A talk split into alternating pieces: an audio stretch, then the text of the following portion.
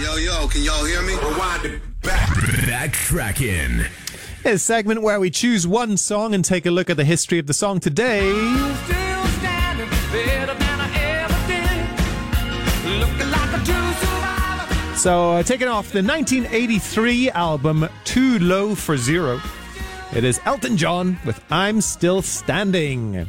Now, uh, people would have presumed that I'm Still Standing is about Elton John's like resilience. He came through a lot. He battled drug and alcohol and uh, fought his way to a very successful career. But of course, remember the thing about Elton John is he doesn't write his own words. Yeah, he writes the music, and a guy called Bernie Taupin has been the lyricist for Elton throughout his whole career. So Bernie Taupin says that the inspiration for these lyrics, "I'm Still Standing," was a lot simpler, I suppose. It was simply a message to an ex-girlfriend.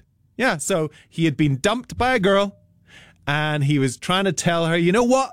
I'll be fine. Don't worry about me. I'm still standing. Uh, so this song has been recorded by the actor Taron Egerton, not once but twice. So he was the actor who was in the movie Sing. Right, it's an animated film. I can't recommend it enough. It's amazing, and he is Johnny the gorilla in the movie Sing, which is about these uh, animal characters who take part in a singing contest. And so this is his version, the gorilla on stage.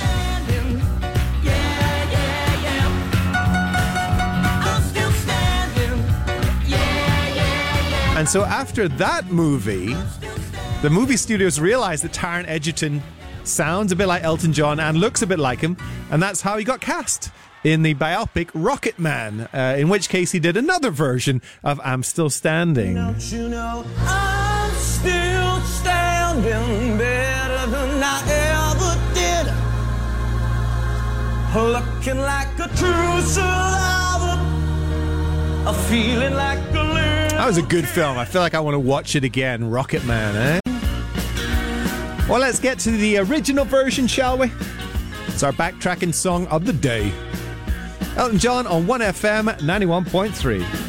You can never know what it's like. Your blood like winter freezes just like ice. And there's a Backtracking. Today's chosen song is from U2.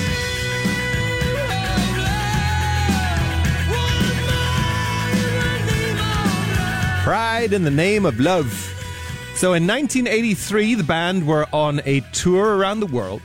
And during the sound check in Hawaii in November, uh, the guitarist, The Edge, started playing a sequence of chords, and the band sort of jammed around it, and eventually became the song Pride. Uh, so the lyrics are inspired by the life of Martin Luther King. Right. And so particularly Bono was reading a book at the time, which was titled The Life of Martin Luther King Jr. And so from this biography, he was very inspired and he wrote the lyrics, uh, in particular referring to the assassination of him. Although he actually gets it wrong in the lyrics. And in the lyrics, you'll hear him say early morning, April 4th. Uh, but actually, Martin Luther King was assassinated in the evening time, around 6 p.m. Um, so recently they have done a new, very different version of the song. So they sort of remastered some songs uh, for an album called Songs of Surrender, and this was one of the songs that they did a new version for. Sounds like this. In the name of love, one more in the name of love, in the name of love, what more of. For now, of course, I'm going to play you the original version we all know.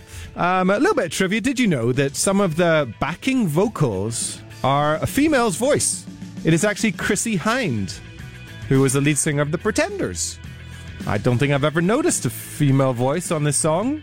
It's somewhere in there in the backing vocals. Listen out for it. Here it is, our backtracking song of the day. U2's Pride. This is 1FM.